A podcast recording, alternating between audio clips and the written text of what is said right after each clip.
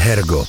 Hergot. Hergot. Všechno, co jste kdy chtěli vědět o náboženství, ale báli jste se zeptat. Hergot. Víra a spiritualita ze všech stran. Hergot na rádiu Wave.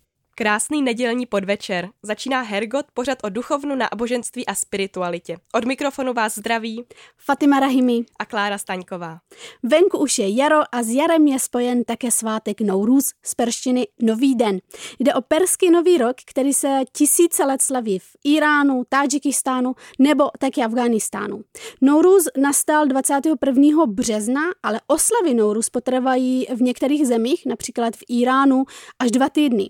Není to ale jediný významný mezinárodní svátek uplynulého měsíce 22. začal měsíc Ramadán. Tím už možná trošku napovídáme, o čem dnes budeme dneska mluvit. Naše pozvání totiž přijal arabista Martin Rudiš z Filozofické fakulty Univerzity Karlovy, se kterým se podíváme na mešity. Rudiš nedávno totiž vydal knihu o architektuře káhirských mešit. Nás ale bude téma mešit zajímat z mnohem širší perspektivy a budeme mluvit také obecně o islámské architektuře. Myslím, že se máte na co těšit. Vydržte s námi, za chvíli jsme zpět i s hostem. Hergot. Hergot. Hergot. Všechno, co jste kdy chtěli vědět o náboženství, ale báli jste se zeptat. Hergot. Hergot na rádiu Wave. Jak jsme slíbili, jsme zpět a s námi ve studiu je i náš dnešní host Martin Rudiš z Filozofické fakulty Univerzity Karlovy. Ahoj. Ahoj Fatimo, ahoj Kláro, zdravím všechny posluchače a děkuji moc za pozvání. Ahoj Martine, my už jsme na tebe v úvodu prozradili, že ti nedávno vyšla knížka, která se zabývá architekturou mešit v Káhyře. Nás a snad i posluchače by zajímalo, proč ses rozhodl právě pro tohle téma, čím tě architektura zaujala jako arabistu. Tak já začnu asi tím, že pocházím z architektonické rodiny, že můj otec je architekt, můj děda je vlastně taky architekt, takže já jsem měl od malička k té architektuře tak nějak blízko a v podstatě jsem se teda nestal architektem, ale dostal jsem se k tomu tak nějak oklikou přes ten, přes ten Blízký východ. A mě od malička zajímala historie, hlavně starověký Egypt třeba, a to byl vlastně důvod mojí první cesty do Egypta, tehdy ještě s rodiči. A postupně jsem přišel na to, že mě daleko víc ale zajímá islám, vlastně historie těch islámských období, egyptských dějin, islámská architektura, všechno, co je s tím spojené, takže i arabština. A rozhodl jsem se studovat blízkovýchodní studia, a pak už to byl takový přirozený vývoj, kdy vlastně na konci toho celého procesu je tam moje dizertační práce, ze které vychází ta kniha, o které se tady dneska asi budeme teda primárně, primárně bavit. Takže to byl takový vlastně přirozený vývoj, dá se říct. Jak dlouho a jakým způsobem probíhal tvůj výzkum? Musel jsi hodně cestovat? Musel jsem hodně cestovat. V podstatě ten můj výzkum mešit byl vždycky založený hlavně na studiu těch mešit přímo na místě, v terénu, na jejich fotografování, dokumentaci a já jsem ty mešity studoval v celé řadě zemí uh, islámského světa i mimo něj, to znamená v, uh, od Maroka vlastně přes Egypt, Irán až po střední Asii nebo Indii. A vlastně můžu říct, že ten výzkum třeba v, Egypt, v Egyptě byl takový asi nejkomplikovanější a to z celé řady důvodů, protože jeden z těch nejdůležitějších je to, že v Egyptě je docela přísná kontrola obecně veřejného života ze strany bezpečnostních složek. A ty třeba velmi často i kontrolují nebo hlídají mešity, protože přece jen, co si budeme povídat, mešity jsou místy nějakého veřejného zhromažďování a může se tam něco semlít. A ono obecně, když se v Egyptě někde nachází policie, tak to znamená, že na tom místě je zakázáno fotit.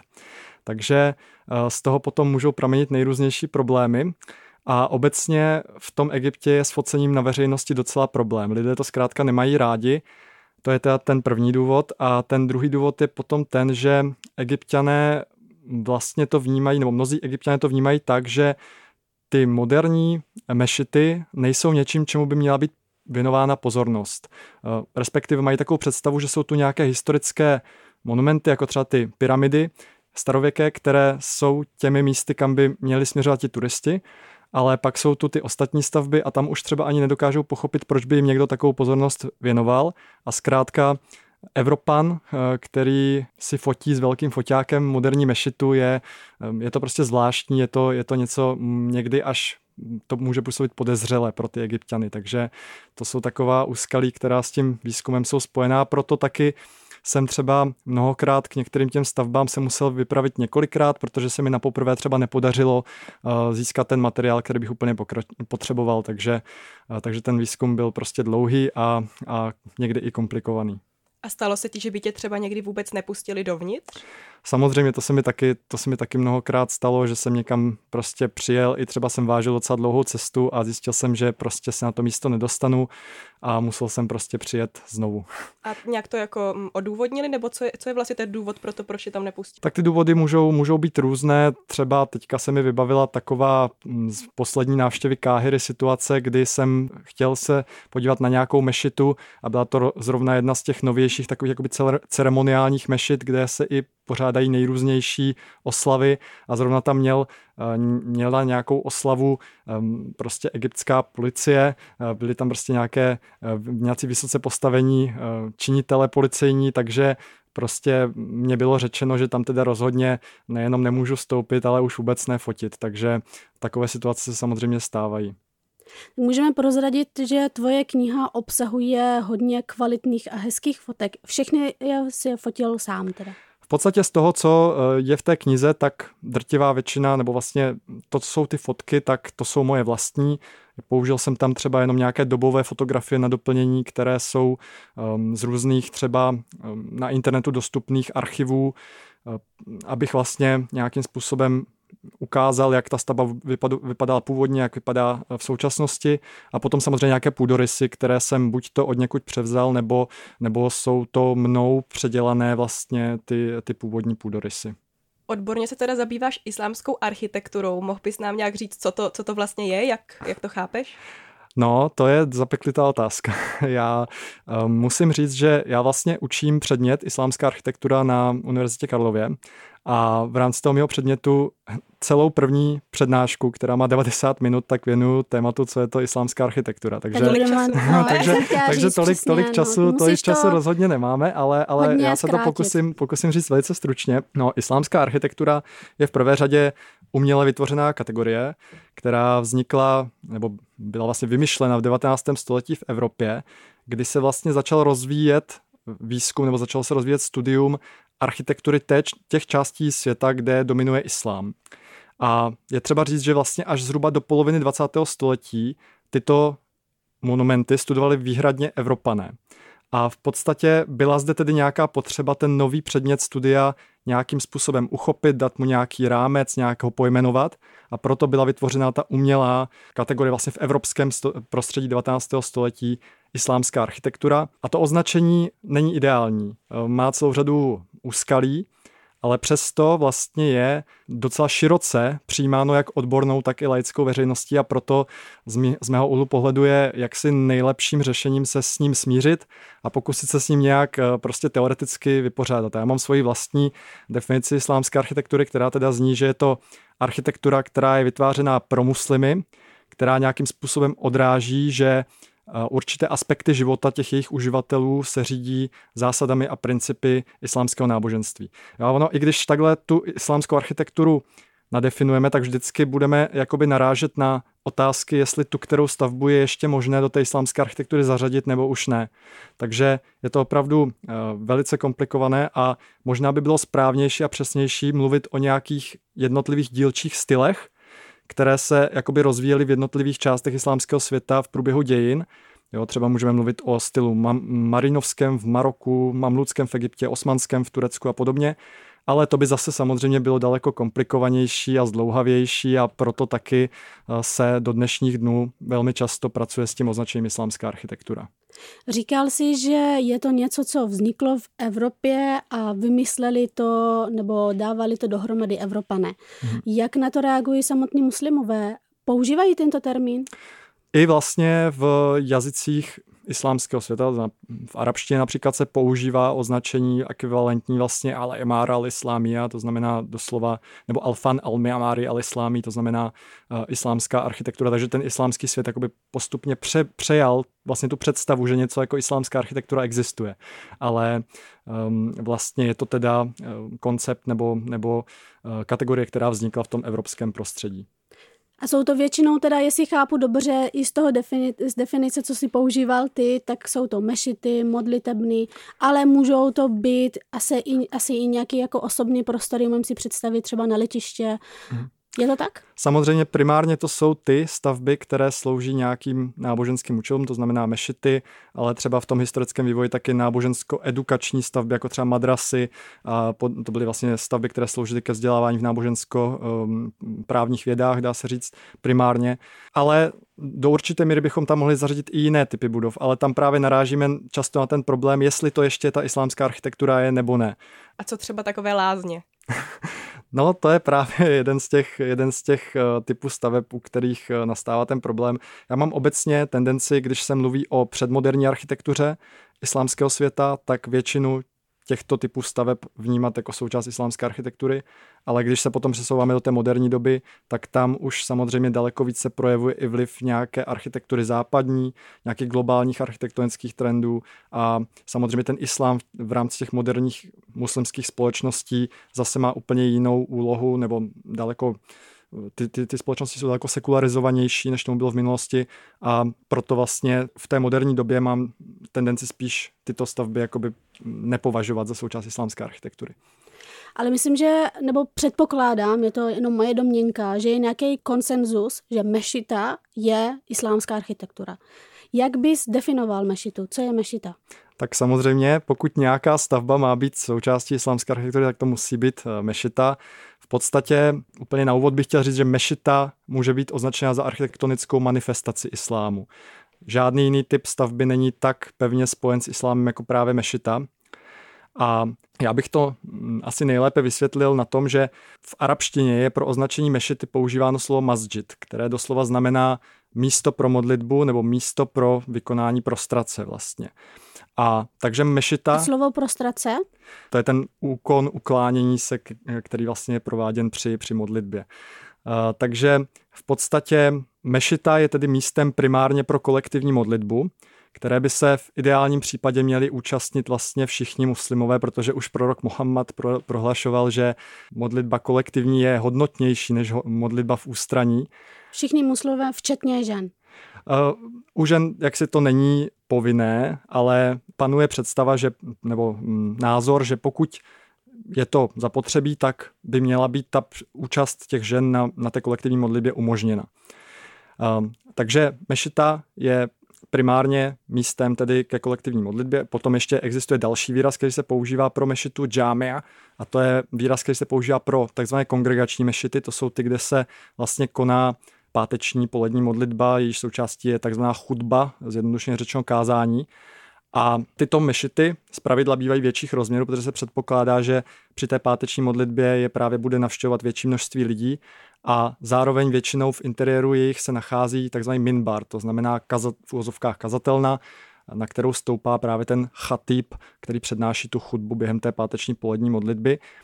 No ale samozřejmě na některých místech nebyl prostor na to, aby byly vytvořeny mešity.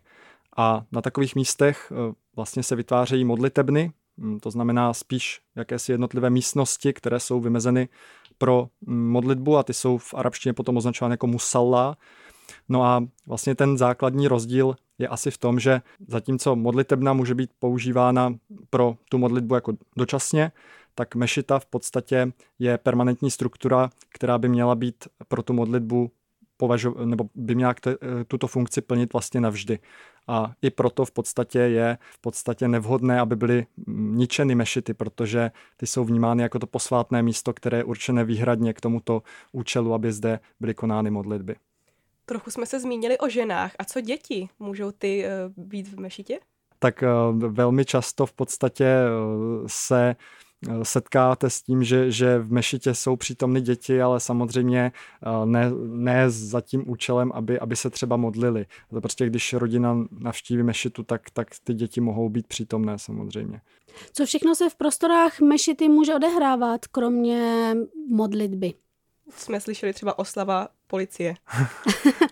Eh, no tak oni tady třeba ta oslava policie byla konkrétně zrovna spojena s jakoby páteční modlitbou, eh, takže eh, vlastně, ale v mešitách se můžou konat i třeba nejrůznější pohřební ceremonie, a nej, nejrůznější další v podstatě události, které jsou spojeny s tím náboženstvím. Nemusí to být pouze tedy vyloženě, vyloženě ta modlitba. Ono totiž mešita by měla být nejenom pouze tedy místem k té modlitbě, ale je to jakési centrum setkávání, kde, kde by se měly odehr- nebo kde se mohou odehrávat i nejrůznější další události spojené se životem té muslimské komunity.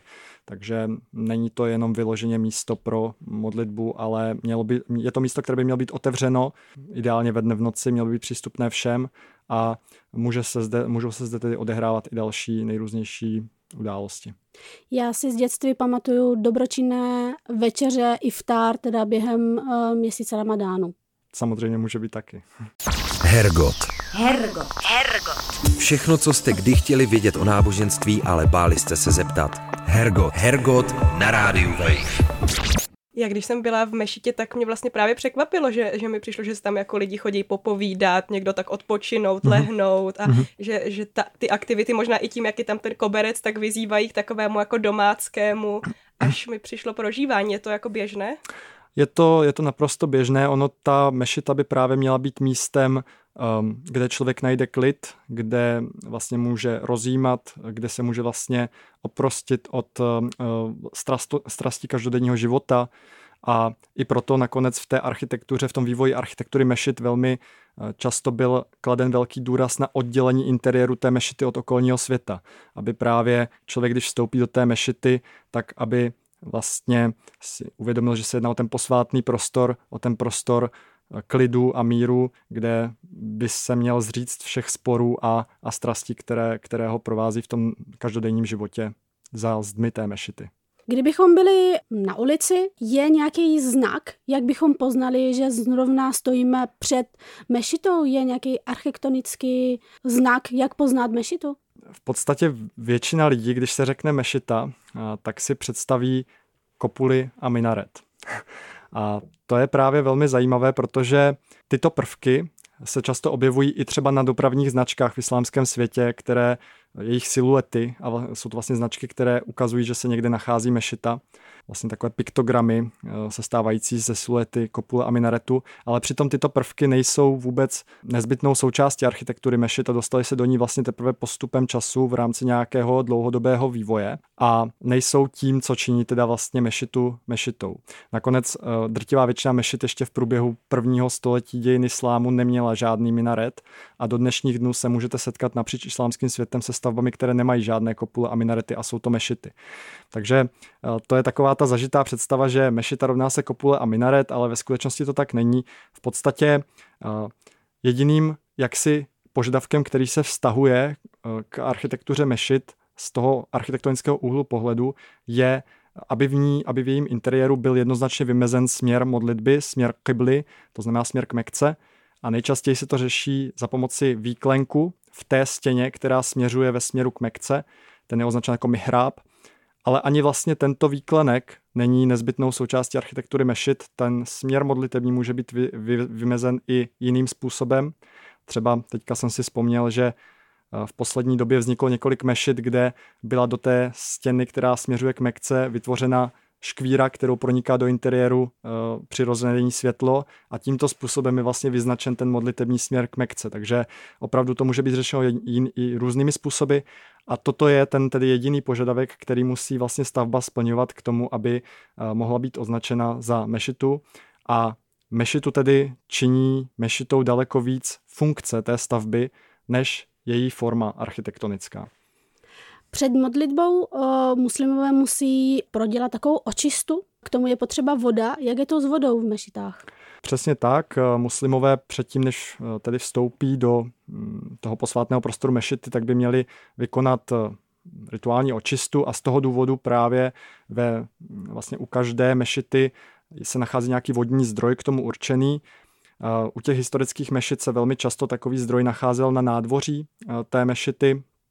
V té moderní době už čím dál častěji jsou třeba ty um, umývárny, dá se říct, umístěny do separátní stavby, která stojí bokem vedle té samotné mešity. Takže zase tam je možné sledovat určitý vývoj.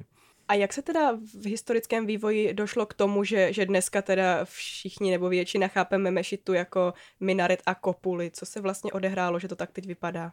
Tak eh, to je samozřejmě vývoj, vývoj, který se hrozně těžko nějak rekonstruuje a je docela složitý.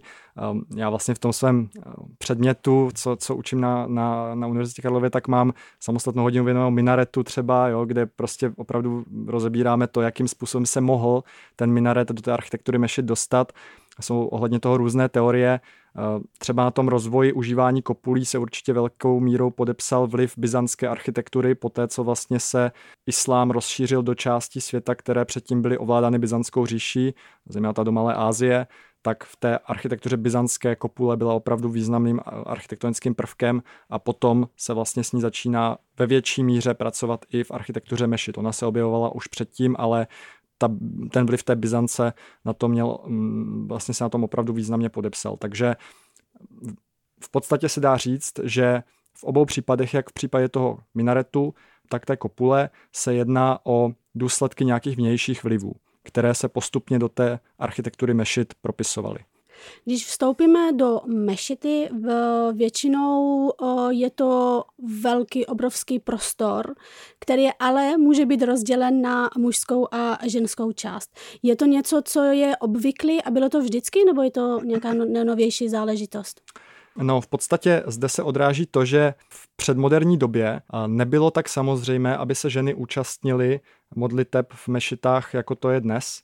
A z toho důvodu u těch historických mešit se nesetkáváme s přítomností nějakých samostatných uh, místností určených pro modlitbu žen. Namísto toho, pokud to bylo zapotřebí, tak třeba byla část té modlitební síně oddělena nějakým látkovým, dejme tomu, závěsem nebo nějakou dřevěnou zástěnou a to byla ta část mm, vlastně toho interiéru mešity, kde se modlily ty ženy, protože ono je zapotřebí, aby vlastně ten dámský modlitební prostor byl nějak vizuálně oddělen od toho prostoru, kde se modlí muži. To znamená, aby na sebe neviděli ideálně? Tak, a v té moderní době už ale se setkáváme naopak s tím, že většina nově vznikajících mešit už má nějakou separátní, nějaký separátní prostor, který je určen výhradně teda pro modlitbu žen. Rozumím tomu tak, že oni by se neměli vidět, ale zároveň by měl být slu- slyšet ten, kdo mluví, anebo vede třeba modlitet, modlitbu? Tak, ano. Tak ono většinou je to tak, že ženy můžou vidět ty muže, ale muži nesmí vidět ty ženy, ne? Protože já jsem se setkala třeba s mešitou, kde vlastně ten ženský prostor byl jako na takovém ochozu, vlastně jako nahoře. Tak, a koukali se dolů, kde mm-hmm. vlastně byli ti muži. Většinou to tak je, že v podstatě ano, že ta dámská modlitebna je umístěna v patře nebo třeba v nějakém mezaninu, který je mm, propojen třeba nějakými okny s tou pánskou nebo s tou hlavní modlitební síní, která je dole.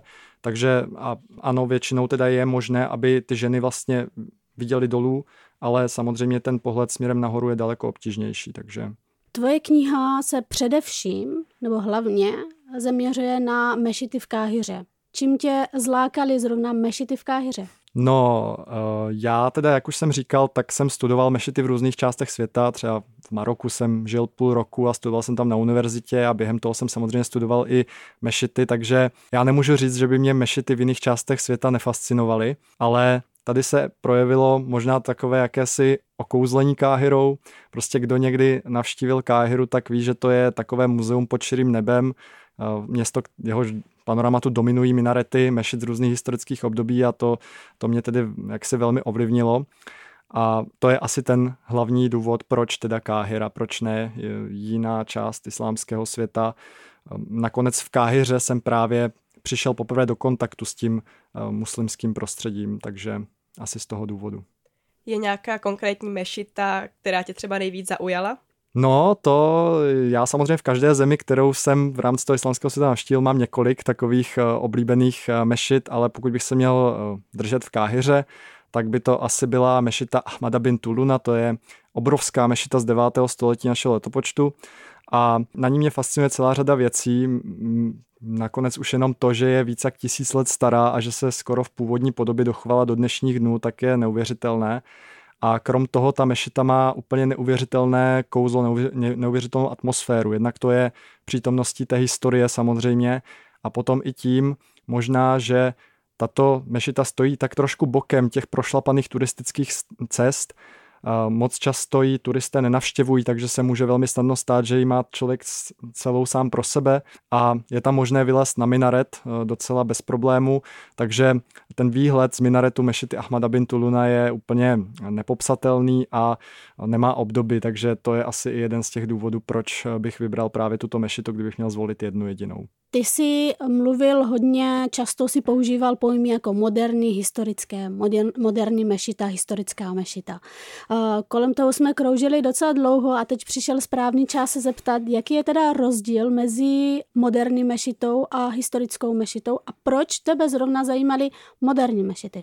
Ono to mělo zase svůj vývoj. Já jsem se třeba v bakalářské práci zabýval těmi historickými stavbami, ale ono ty historické stavby jsou do velké míry už probádané, hodně se to o nich napsalo. Oproti tomu těm moderním tolik pozornosti věnováno nebylo, při nejmenším teda v tom káherském kontextu. Takže to byl jeden z těch hlavních důvodů. No a potom s tou moderní architekturou Mešit je spojená celá řada zajímavých otázek, například to, je, do jaké míry je vlastně přípustné, aby se v architektuře Mešit projevovaly nějaké inovace, Vlastně neustále se řeší zde otázka vztahu tradice a modernity. Ta architektura mešit prochází nebývale dynamickým vývojem, pořád zde dochází k nějakým změnám a to je něco, co mě od začátku fascinovalo a proč jsem se rozhodl teda vlastně v té dizertaci eh, zaměřit na toto téma a potom i v té knize.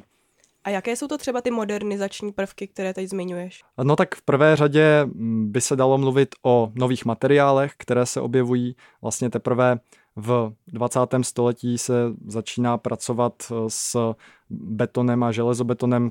Nakonec eh, vlastně na zavedení těchto materiálů v architektuře Mešice významnou měrou podíleli evropští architekti a v podstatě jeden z takových nejrozšířenějších trendů v současné architektuře mešit je vytvářet něco zcela nového, vlastně rozejít se s těmi předobrazy historickými, vytvořit něco inovativního a vznikají vlastně mešity, které jsou skutečně inovativní, někdy bychom možná řekli jakoby výstřední, prostě je zde skutečně patrná ta snaha na, naplno se rozejít s tou tradicí. Těch projevů, nějakých změn v té architektuře mešit je celá řada. Ty jsi ještě úplně na začátku rozhovoru zmínil ceremoniální mešitu. Jsou nějaké takovéhle jako speciální ještě druhy, um, co se toho dělení týče? No, jakoby eh, tady bych asi nemluvil úplně o druzích mešity, ale jsou zkrátka mešity, které eh, jsou stavěny za nějakým vyloženě účelem. Třeba teďka v roce, hm, tuším 2019, byla otevřena obrovská mešita Al-Fatah al-Alim, eh, která je jednou z největších v Egyptě vůbec. A ta stojí vlastně v rámci nově vznikajícího hlavního administrativního města Egypta. Vlastně uprostřed pouště, nedaleko Káhyry, vzniká nové hlavní město. Tato mešita je jedním ze středobodů toho města a předpokládá se, že zde budou právě pořádány nejrůznější ceremonie u příležitosti různých muslimských svátků, kterých se bude účastnit třeba i egyptský prezident. Takže existují stavby, které jsou stavěny vyloženě za nějakým takovým jasně daným účelem. Často jsou to ty nejrůznější ceremonie.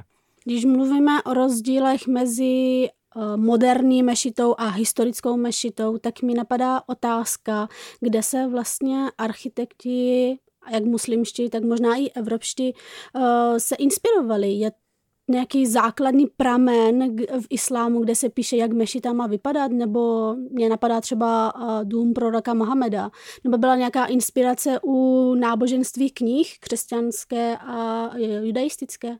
Tak zmiňuješ dům proroka Muhammada. Eh, to je něco, co eh, do dneška docela dost rezonuje mezi samotnými muslimy. Ta představa, že vlastně dům proroka Muhammada mohl být předobrazem celé řady pozdějších mešit. Ta představa je taková, že to byl nějaký jednoduchý dům s pravouhlým velkým otevřeným nádvořím, kolem kterého byly uspořádány nějaké místnosti a na jedné straně toho nádvoří byla eh, velká, velký prostor, který byl zastřešen plochou střechou podpíranou sloupy dřevěnými a zhruba podobnou kompozici nebo zhruba podobný půdorys má i skutečně celá řada pozdějších mešit. Ale to tvrzení, že by vycházeli z toho vzoru proroka Muhammada je přinejmenším dost odvážné, protože musíme si uvědomit, že dům proroka Muhammada existoval v 7. století našeho letopočtu, což je doba opravdu velmi vzdálená.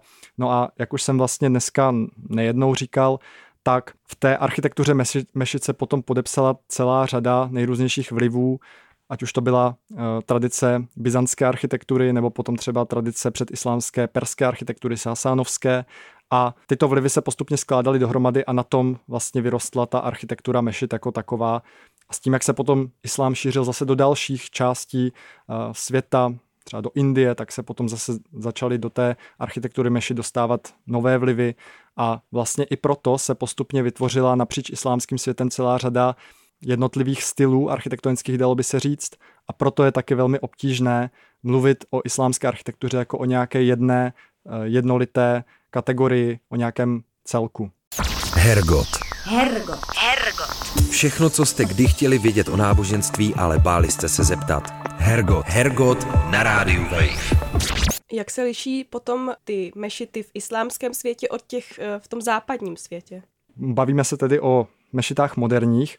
No a v, tom, eh, v té moderní architektuře mešit je jeden takový významný trend, sice, že se vytvořilo něco jako mezinárodní styl, dalo by se říct, v architektuře mešit, kdy architekti ať už je to v islámském světě nebo mimo něj, na západě, často používají stejné inspirační zdroje, stejné prvky. Třeba velmi často se používají prvky vycházející z architektury mamludského období, to je doba přibližně mezi lety 1250 až 1517 eh, v Egyptě a přilehlých oblastech. No a tyto prvky, s těmi se můžete setkat nejenom v Egyptě, v Káhyře, v těch, u těch moderních mešit, ale třeba i v Iránu nebo třeba i na západě. Takže velmi často ty mešity na západě můžou vlastně vypadat velmi podobně jako ty, které vznikají v tom islámském světě. Mohou se mešity na západě lišit taky podle toho, kdo je staví? Teď myslím to, že bývá totiž běžné, že různé diaspory mají v uvozovkách svou mešitu, tak je, jestli jejich um, řekneme, architektura, odkud pochází, že Iránci mají svou mešitu, tak se budou, uh, budou inspirovat uh, mešita um, třeba v Iránu. Děje se to? Děje se to, já bych tady možná uvedl jeden takový zajímavý příklad, když bychom se podívali například na mešity v současném Německu, tak ty mají podobu velmi blízkou mešitám osmanského období v Turecku. Právě ta osmanská architektura je zde primárním inspiračním zdrojem a to samozřejmě z toho důvodu, že celá řada muslimů, kteří žijí v tom německém prostředí, tak má kořeny v Turecku a ty mešity jsou často budovány vlastně institucemi, které jsou napojeny na, ten, na to turecké prostředí, takže i z toho důvodu. Ty ve své knize zmiňuješ několik evropských architektů, kteří se podíleli na návrzích káhirských mešit, hlavně v 19. století. Jak se k tomu dostali? Tak ono to všechno mělo svůj eh, počátek za vlády Muhammada Alího, to byl panovník, který vládl v první polovině 19. století.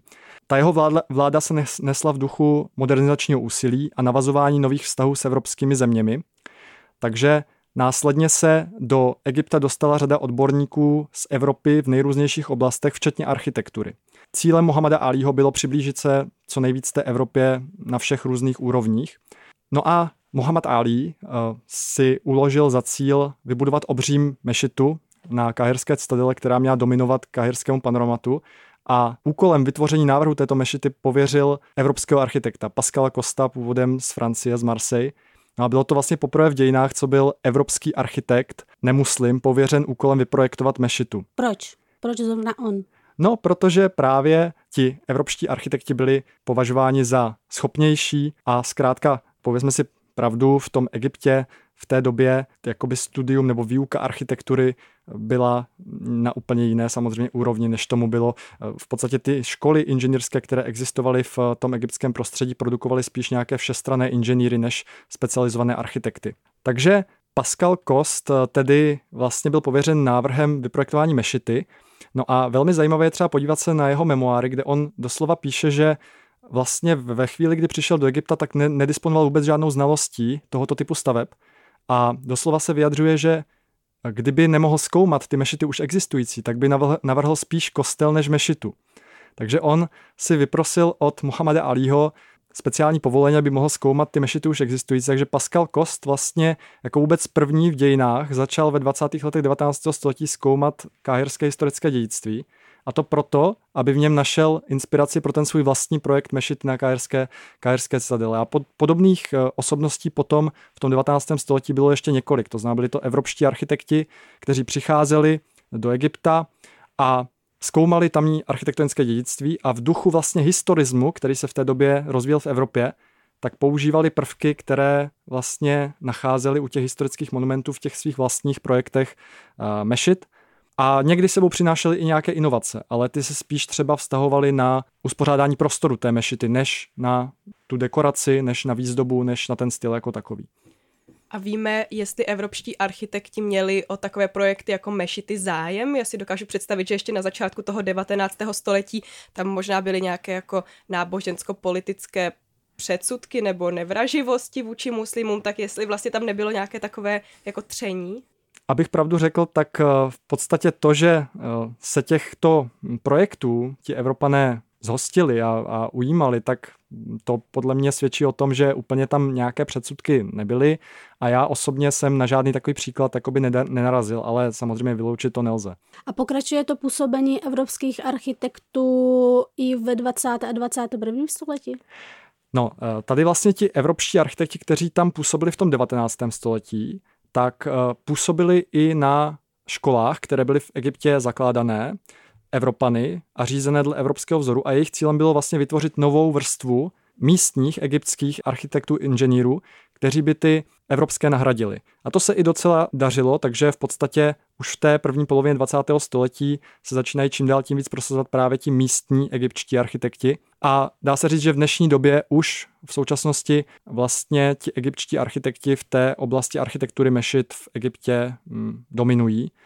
Ale přesto bych tady možná zmínil jedno jméno jednoho evropského architekta, který se ještě v tom 20. století prosadil. Byl to Mario Rossi, který pocházel z Itálie a on přišel do Egypta ve 20. letech 20. století a získal post vrchního architekta egyptského ministerstva náboženských nadací Vizaratul Aukav. No a tím se vlastně pod jeho kontrolu dostala výstavba všech mešit na území Egypta, téměř všech mešit na území Egypta. A ty jeho projekty byly v celé řadě směrů inovativní. On právě byl tím, kdo jako vůbec první v architektuře mešit v celosvětovém měřítku použil ty nové materiály jako beton nebo železobeton, přišel i s novými půdorysy. Na druhou stranu, ale co se týče dekorace, výzdoby těch mešit, tak se vracel k těm historickým předobrazům, lokálním, káhirským, které ale určitým způsobem zjednodušoval, modifikoval. No a tento Mario Rossi v podstatě předurčil směr, kterým se potom ubírá káhirská architektura mešit až do dnešních dnů. Takže mnozí současní architekti mešit káhirských se vrací k jeho projektům jako inspiračnímu zdroji. A on vlastně i ten jeho životní příběh byl velice zajímavý, protože on byl třeba vězněn během druhé světové války v Káhyře, protože byl považován za nepřítele vlastně Britů, kteří ovládali to, to egyptské prostředí. Nakonec v pozdní fázi svého života konvertoval k islámu a zemřel teda v roce 1961 v Káhyře. Mluvíme o egyptské prostředí. Byli evropští architekty i pozváni do jiných muslimských zemí, třeba do Osmanské říše nebo Perzie třeba? Tam v podstatě třeba pokud se, bychom se bavili o té mm, osmanské říši, tak eh, tam to bylo trošku jinak, protože tam se opravdu projevilo to modernizační úsilí toho Mohameda Alího v tom 19. století v Egyptě a ten vývoj byl trošku odlišný, takže v tom osmanském prostředí se ti evropští architekti v takové míře neprosadili a takže, takže ten Egypt je taková zvláštní příklad, jakoby, který nemá, nemá obdoby, bych řekl. V jiných částech islámského světa se ti evropští architekti prosazují třeba ale až daleko později. Jak na tyto modernizační nebo dejme tomu nějaké evropské vlivy reagují samotní věřící muslimové? Nekritizují to třeba? No, ty přístupy jsou různé. Samozřejmě jsou tací, kteří to přijímají, akceptují, kvitují, ale potom jsou i taci, kteří to kritizují a odmítají. A já bych tady možná, abych to nějakým způsobem nejlépe vystihl, tak bych uvedl jeden příklad konkrétní. Je to egyptský architekt Hassan Fathi, architekt a teoretik architektury. A taky možná filozof, podle toho, jak o něm píšeš ve své knize. Do určité míry určitě. A on se proslavil především svými projekty obytné architektury, ale vyjádřil se i právě k tomu nejnovějšímu vývoji na poli architektury mešit a vyjádřil se velice kriticky. On vlastně kritizuje celou řadu věcí, mimo jiné právě třeba užívání těch nových moderních materiálů, jako je beton nebo železobeton, kdy on poukazuje na to, že ty Zatímco ty historické mešity, které byly budovány z těch ušlechtilých přírodních materiálů, jako je kámen, tak vlastně přečkali mnoho staletí a do, dneš, do dnešních dnů náležitě plní svoji funkci. Kdežto ty mešity moderní, které jsou budovány třeba z toho betonu, který podléhá daleko s nás zkáze, tak jsou po několika letech od výstavby často zralé na kompletní rekonstrukci. Takže on ten beton třeba považuje za materiál, který je zcela nedůstojný pro výstavbu mešit. A kritizuje i další věci, jako třeba to, že podle něj ti moderní nebo současní architekti staví svoje architektonické ambice nad to, aby ta mešita náležitě plnila svoji funkci. On vlastně mluví o tom, že oni se snaží ohromit architekturou, což samo o sobě může podle něho vlastně působit rušivě při té modlitbě, ale takovým jakoby zásadním bodem té jeho kritiky je, že současní architekti ignorují tradice, které se k architektuře mešit vážou, které by měly být respektovány a nějakým způsobem reflektovány. Že on vlastně zastává názor, že mešita je tak specifickým typem stavby, že, se, že by se k němu mělo přistupovat zcela jinak než ke všem ostatním.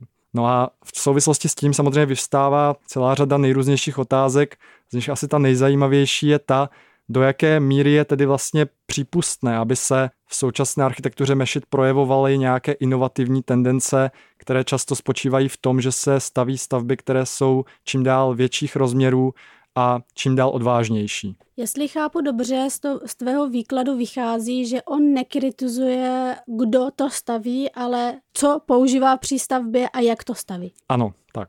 Jaký je dneska trend eh, mešit v islámských zemích i v Evropě? Kdo je třeba staví, kdo jsou hlavní architekti? A, tak to je samozřejmě různé. Třeba v tom egyptském prostředí, já už jsem to myslím eh, zmiňoval, tak eh, dneska už jsou to výhradně egyptští architekti. Velmi často ty mešity jsou v Egyptě budovány pod záštitou dokonce nějakých organizací nebo institucí, které jsou napojené na ozbrojené složky egyptské. To je velmi vlastně zajímavé a je to vlastně i jeden z těch důvodů, proč jsou ty mešity velmi často hlídané poměrně přísně a proč je třeba i obtížnější je nějakým způsobem studovat, protože třeba se velmi těžko člověk dostane k nějakým podkladům, jako jsou půdorysy a podobně z veřejně dostupných zdrojů. Takže to je to egyptské prostředí. No a v tom celosvětovém měřítku samozřejmě jsou i příklady, kdy až do dnešních dnů teda se návrhu mešit ujímají Evropané. Tady bych třeba mohl vzpomenout mešitu, jednu z nejslavnějších moderních mešit, asi mešitu Hasana II. v marocké Kasablance, která také byla vlastně navržena francouzským architektem. Takže je to různé. Mohou se, vznikají návrhy, jejichž autory jsou muslimové, přímo z toho islámského světa, anebo to mohou být i lidé ze západu. Jak je to v zemích, jak je Spojené arabské emiráty, Oman, Katar, kde vznikají opravdu velké monumentální mešity?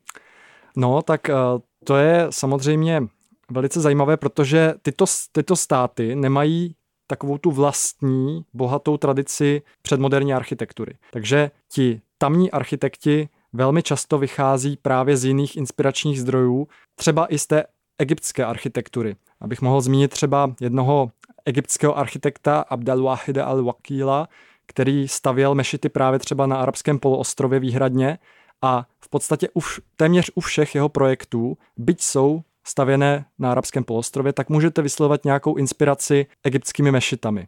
Ale zároveň, jestli teda jsem to dobře pochopila z tvé knihy, je nějaká instituce, která se snaží říct, kdo je lepší a kdo není, protože se dává i nějaká cena mezinárodní a architektonicky, je to tak? Mm-hmm. Existuje vlastně takzvaná Aga Khan eh, Award uh, for Islamic Architecture. To je vlastně mezinárodní cena, která je udělovaná právě takovým nějakým nejzajímavějším projektům architektonickým v eh, islámském světě.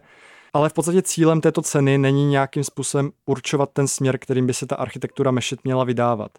Takže v rámci této soutěže bývají oceňovány velmi různorodé projekty. Od projektů, které se právě vrací k nějakým těm historickým před, předobrazům, až po zcela inovativní stavby, které se s těmi staršími tradicemi rozchází. A kdo to hodnotí tohle? Tam existuje mezinárodní porota, tak jako u většiny takových velkých soutěží. Není to, že by třeba jako západní architekti se teď rozhodli hodnotit islámské architekty? Ne, ne, ne, tam uh, vlastně v té porotě zasedají i uh, jedinci muslimského původu, ale i architekti vlastně nebo odborníci zápa, za, ze západu, takže osobnosti různých, eh, z různé, různého původu tam zasedají v té, v té, v té hodnotící porotě.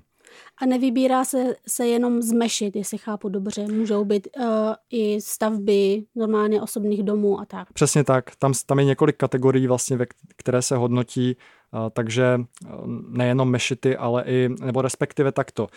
Ve skutečnosti tu cenu získalo v posledních několika letech minimum projektů mešit. Správě, právě naopak častěji se prosazují projekty, které nejsou mešity. Jaké jsou tvoje plány do budoucna? Chceš se tématu islámské architektury ještě věnovat nebo půjdeš někam úplně jinam? To je docela dobrá otázka. Ta moje budoucnost není úplně v tuto chvíli eh, jasná, ale Určitě bych se tomu tématu chtěl věnovat i vlastně těm moderním mešitám, protože, jak už jsem řekl, je to téma, které je spojené s celou řadou otázek. Řeší se tam to téma o vztahu tradice a modernity a dochází tam neustále k nějakému dynamickému vývoji, k neustálým změnám, což já si myslím, že to hodně vypovídá o těch muslimských společnostech jako takových. A proto si myslím, že tomu tématu má smysl se věnovat do budoucna a já bych v tom samozřejmě rád pokračoval. My ti moc děkujeme za návštěvu a přejeme hodně štěstí do budoucna. A děkuji moc krát za pozvání, moc si to vážím a přeju hezký den. Ahoj. Ahoj. Ahoj. Hergot. Hergot. Hergot. Všechno, co jste kdy chtěli vědět o náboženství, ale báli jste se zeptat. Hergot. Hergot na rádiu Wave. Pro Hergot na rádu Wave to byl arabista Martin Rudiš z Filozofické fakulty Univerzity Karlovy v Praze. Myslím, že dneska to bylo hodně edukativní. Já jsem se toho hodně naučila. Já si myslím, že by si každý turista předtím, než do nějaké mešity půjde, měl tenhle díl pustit, protože co já mám zkušenost, tak eh, takové mytí nohou se najednou zdá jako hodně chytrý a praktický způsob obřadnosti, protože když člověk vejde do té mešity plné turistů, kteří si ty nohy neumili, tak je to opravdu silný zážitek. A možná i to prožívání mešity teď bude jiný. Asi ano. Tak jo, my vám děkujeme a budeme se těšit příští týden možná v trošku jiném složení. Ahoj! Ahoj! Boží keci a příjemná astrální setkání. Hergot. Poslouchejte podcast pořadu Hergot kdykoliv a kdekoliv. Více na wave.cz lomeno podcasty.